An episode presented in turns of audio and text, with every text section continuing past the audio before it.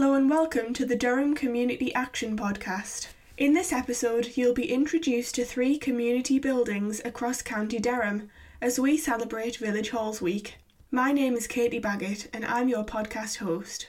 Village Halls Week is a national campaign that shines a spotlight on the contribution community buildings make to rural communities. This year's campaign challenges community buildings to do something different and innovate for the future and focuses on five key themes do something different, something for everyone, celebrating and supporting the arts, beacons of hope for a more sustainable future, and financial resilience.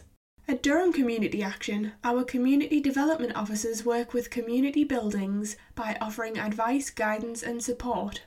Here are Tracy and Isla to tell us more.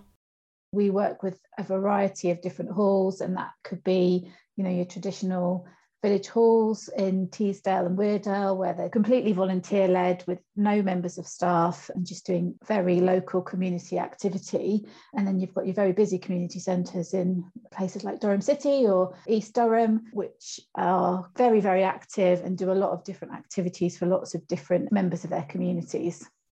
And why do the community buildings come to DCA? Whether that's starting a new project and how to get that off the ground, whether they want to look at their organisation from the inside out and do some review of their governance, which can often include looking at their legal structure, making sure that fits with what they want to do both now and in the future. They look to us to help them with funding for different activities or sometimes capital money for refurbishment of the building. They often have questions about policies and procedures to make sure that they're looking at their compliance, um, volunteer support, trustee recruitment, a whole range of things. Often when we go in and when we start speaking to a group, the thing they've asked us to help them with can often lead to more things that they need some support with, but it's just that introduction. And what sort of support and guidance does DCA give to community buildings? So we'll offer advice and guidance on governance, sustainability, development planning, funding, we do quite a few training and events as well, which people can attend. So that's different training sessions. We do funding events, we do our food and growing events. We offer funding searches for people. So um, they'll come to us because they've got a project in mind and they have no idea where to go to find the right funders. So we'll do a search for them and, and talk them through that process as well we'll offer a critical fund for funding applications. We'll read through a funding application that they've written as just an outside view of it really because sometimes when you're sitting writing something you just get too deep into it and you can't see what maybe the funder might be looking for. We assist with the incorporation processes. So specifically for village halls quite a few of them were set up in the past where they were unincorporated organizations and as they've grown they've decided that they they want to go through incorporation we help with trustee role specification. So if they're looking to recruit new trustees, we help them put together advertisements or you know application packs, and we can also help them by advertising that on the volunteer platform as well, and supporting with volunteer recruitment in general. And what is next for community buildings and innovation for the future? I'd say we've built really strong relationships. I think we continue to work with the people who manage and run these community buildings um, and support them to look at their recovery post COVID. If that's thinking of new ideas, working in partnership with other organisations that have got opportunities, connecting people together so that they can look at you know different things that they haven't perhaps tried before. We know a lot of them are struggling to get the level of participation back. Some people are nervous to, to return to these community buildings.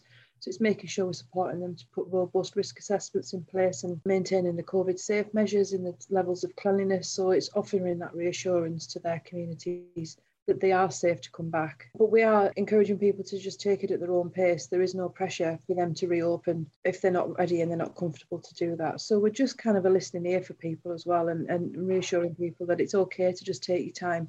They were able to get a lot of support, financial support through the COVID support grants. So a lot of them aren't financially struggling at the moment, but we don't know how long it's going to be before we're back up and running. So it's just being mindful that, you know, they are needing to do some planning. So we're here to help and support with that. A lot of them also have in the back of their minds is the climate emergency and how they are going to do what they can to support those initiatives in the future.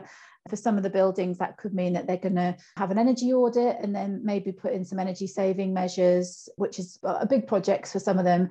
So that's something that I know a lot of our halls are talking to us about at the moment, starting those first steps to reducing their carbon emissions. Another way that we're trying to help and support people is working in partnership with East Durham Trust um, and Durham County Council. We have a small grant scheme called Community Building Support Fund. Um, the grants are about £500, but the aim of the fund is to um, allow it's it's to support the recovery of a community building, either build back its capacity or to maintain COVID safe standards. So things that we've funded so far are credit card readers to help um, halls minimise cash handling, which is obviously a touch point. We've provided lots of PPE and hand sanitizer, new vacuum cleaners, steam cleaners, anything that's about you know maintaining COVID safe standards. But we've also provided funding for organisations to offer discounted room hire to those groups that are keen to come back but don't yet have the numbers to make it worth the while. So it's a little bit of a helping hand. We've made it a really simple process and we do all of the assessment in house and it helps us to contact people who we haven't perhaps spoken to before and network them in with what DCA is about and what it does. So for the future, they're networked in and they can get access to all of our help and resources. Tracy and Isla, our community development officers there, talking about a wide range of support we offer to community buildings across County Durham. To celebrate the key themes of Village Halls Week, I spoke to three community centres across County Durham who are all making an impact to be innovative for the future.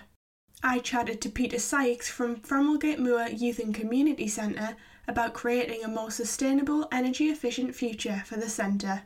The really important thing that we we're doing all the time is we're monitoring what our utilities actually use for us so that we can tell which particular area might be having a problem. If we if we're monitoring the water, there might be a leak, or somebody might have left on a tap running in one of the toilet areas. So we can soon see by looking at that that triggers a little effect for us to say yes, that needs to be looked at and looked at now.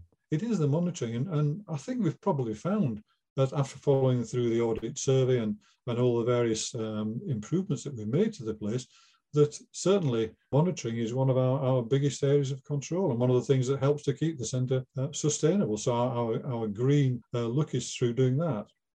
And then about um, five years ago now, we actually installed solar panels on, on the uh, west and east east facing roof. So we get the full the full kind of run of those as the sun made its way. So obviously south facing would be great, but none of our roofs are south facing. So we had those installed. And again, we found that the, uh, the feed-in tariff gives us quite a useful kind of boost to our savings. And also the fact that it reduces our electricity uh, use during the day when they're actually on. The northeast isn't, isn't renowned for its uh, its, its uh, sunlight, but actually we do get quite a reasonable uh, amount of, of sunlight, sufficient certainly so that we estimate by next year that the investment that we had made in, in solar panels will have actually paid for itself. So again, quite pleased with that. Because what we've tried to do as we've gone along is manage our jobs so that A, we could bid for funding to get them done, or B, where we got partial funding for it, we have invested some of our own capital to make sure that, say, for example, a hall or a toilet area wasn't out of action for too long, because obviously we rely for quite a bit on our general income coming in on hiring out the halls.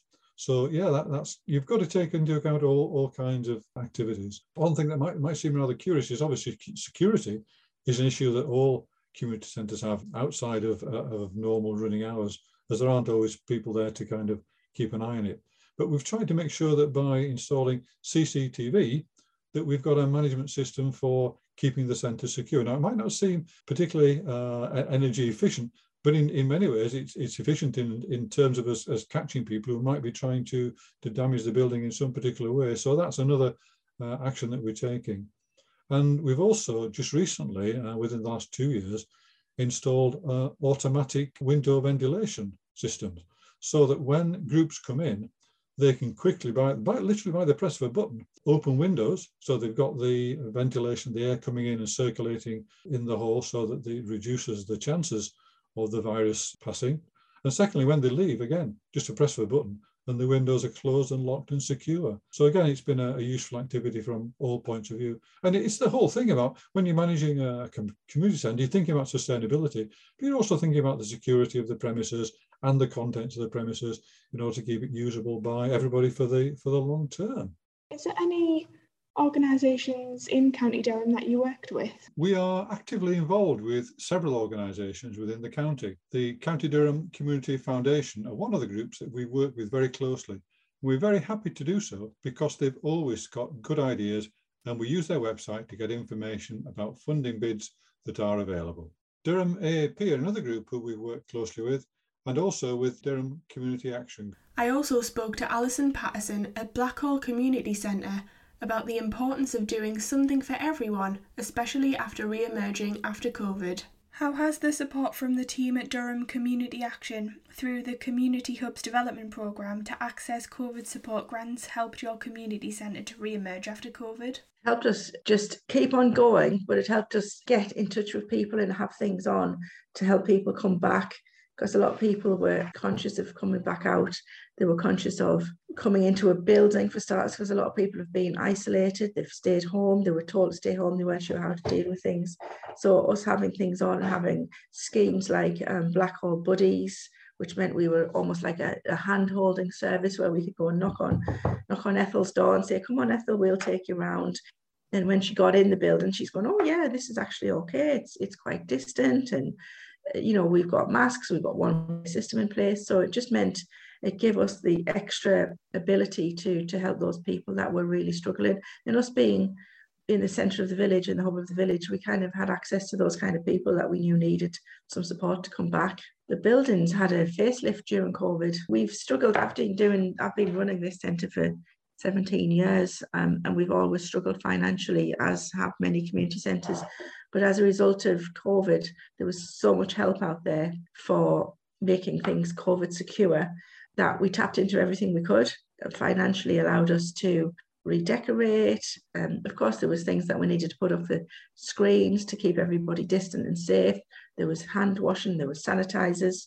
We converted the place to lights that didn't need switches, so people didn't have to touch anything. No people were allowed in. We had the, the time on our hands to decorate, to paint. It's a whole new building, it really is. We've got electronic doors on now, which we tapped into some funding for, so people didn't have to touch doors, because I think that was the key masks we've been donated masks from all over the place in the early days it's just made a huge difference to us a huge difference many different working practices but there's lots of things happened that gave us a little bit of breathing space almost to get things done. We're as busy as we are now coming back seven days a week, nine until nine every every single day. The full impact of the new facility is attracting more and more business. So we're going from strength to strength. What kind of activities or events have made an impact for something for everyone, for the members, for your community centre? During COVID, the three main events that we did was the Winter Wonderland, which last December we were socially distant and we could only have so many people in the building. So we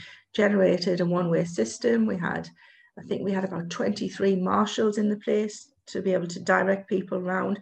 At that time, we were only allowed one family, we were allowed in bubbles of family bubbles. And we had a queue round the block waiting to get in because I think at that time people were so desperate to do something. And we were brave enough to, to say, right, we're going to do it and we had a really successful we had nearly 300 people through the doors and we literally had to stand at the door and marshal them saying look you can do so we had different stations so they could color in they could have a selfie taken they could go into the snow room and as one family moved on the next family moved and so that was a hugely successful event to happen during covid but it, it made such a difference to so many people the other thing we did is in August, we did um, the annual flower, fruit and veg show where local people, local gardeners and allotments grow massive onions and leeks and flowers and chrysanthemums. And again, we had to be very careful. We are only allowed 30 people in the hall at any one time. But we came, they showed this stuff, they came, they dropped off rather than hanging around. Um, and again, people came through the building and, and, and watched that and did that. And I think it just gave them something. And I think as a result of that, they came to do that and to be safe. So those people would think, well, as the restrictions lessened, they thought, well, that was all right then, so it's going to be all right now. And so we've only really just stopped um, taking our one way system signs down. We've always still had masks and everything on, so people do feel they can come here and and be safe. I didn't really close through COVID at all. The staff went on furlough, but I didn't. So we helped them, you know, from day one, really, whether it was tapping on windows saying, Are you all right? or dropping off food, and um, taking magazines, collecting a newspaper. We had a mobile library, we had mobile food. We just did everything we could really through the uh, whole experience. So people think we, you know, we were there before the pandemic, we were there during, and very much we're there after it now. Well, the community centre, as I say, it's it's part of our life here. It's just what we do. So people know us as a community centre. What we started out as 18 years ago as effectively just a almost an all-time dance hall. We now are, are seven days a week a community hub, the hub of the village. You know, we spread our net far and wide, so it's not just accessible to people of Blackhall. We do the surrounding area. Um, so the village hall, as it were, is is just so much more than that now. Focusing on the theme of financial resilience, I spoke to Karen Dodds from Dipton Jubilee Centre about how securing grants helped the centre to improve. I have never ever done a grant application before, I got like something like four or five steps in. Yeah. And she said, Well, what do you see for the centre? And I says, Well, it's like a bottomless pit. Like the kitchen was ruined, it was wooden windows, half the glass was missing, there was just so many things. We needed a new fire panel. The, the list just went on and on. And she said, Why are you applying for a small grant? And I was like, Well, just start at the top of the list and work our way down. She was like, uh-huh. No, no, no, go back to the beginning and start again and apply for a big one. I was like, No, I don't know what I'm doing. So we did. And e i couldn't believe it. I just, honestly, it was like just so phenomenal. It was mm-hmm. just unreal because we actually got it. So this to do list, the whole top of the list was done in one grant. It was just amazing. And then obviously Tracy helped us from there. So it was 33% of what we'd already gotten. So mm-hmm. we're getting like 108,000. So it meant that we could do everything else that was on the list. So we had internal refurbishment of the hallway. So there was plastering, internal doors, the new fire panel, painting, carpets. Oh, it was it was just I, I can't tell you, it was just like a dream because of COVID, it worked really weird because the work was due to start as COVID hit. So a lot of the companies that were instructed had lost a lot of domestic work because obviously they weren't able to get into houses. But because the centre is so big and there was in effect four different zones, were able to still provide all these local contractors with work. So the work actually continued during COVID. I was able to divert 100% of my time along to the centre. So I ended up being a bit of the barrow boy and clearing out rubbish and stuff and filling skips, um, which really wasn't in the plan, but it did make a difference. But then my dad set to and did a lot of work as well, like volunteered, because obviously he was in his own little section. So we got quite a bit more work done than we had originally planned. So it was weird because we were doing all this positive stuff but we didn't know how it was going to work in the long term and were really wasting more time if if i'm totally honest because nobody at that point knew what the future held for anybody so all this work was going on and this center was evolving and it was changing completely and nobody had seen it.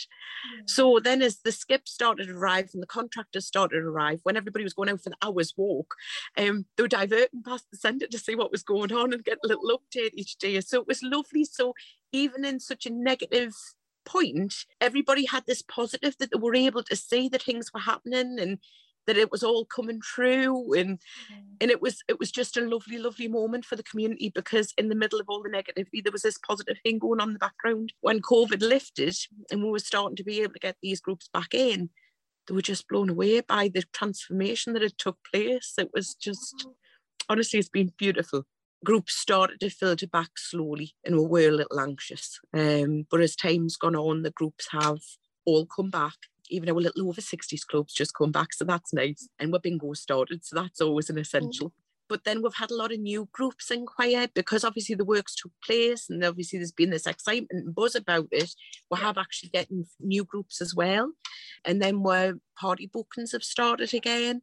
So the centre's coming on really leaps and bounds and it can only go better, you know, it can only get, you know, more positive from here. We've had some new inquiries of people wanting to volunteer, which is nice. It's just lovely to be able to provide that space for people. Mm-hmm. It's lovely to be part of something that the village is so passionate about. Community buildings do so much to improve life for local residents, often providing the only local space where people gather while enjoying a wide range of activities and services.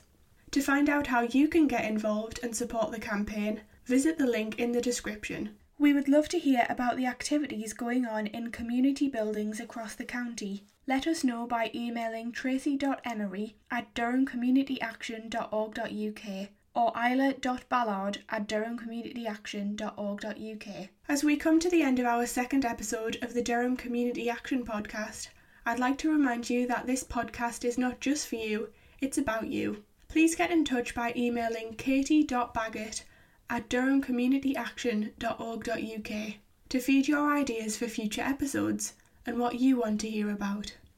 Until then, join us on our social media pages at Durham Action to keep updated. Subscribe to our podcast through your favourite podcast service such as Apple, Spotify, or Google, and we'll see you next time.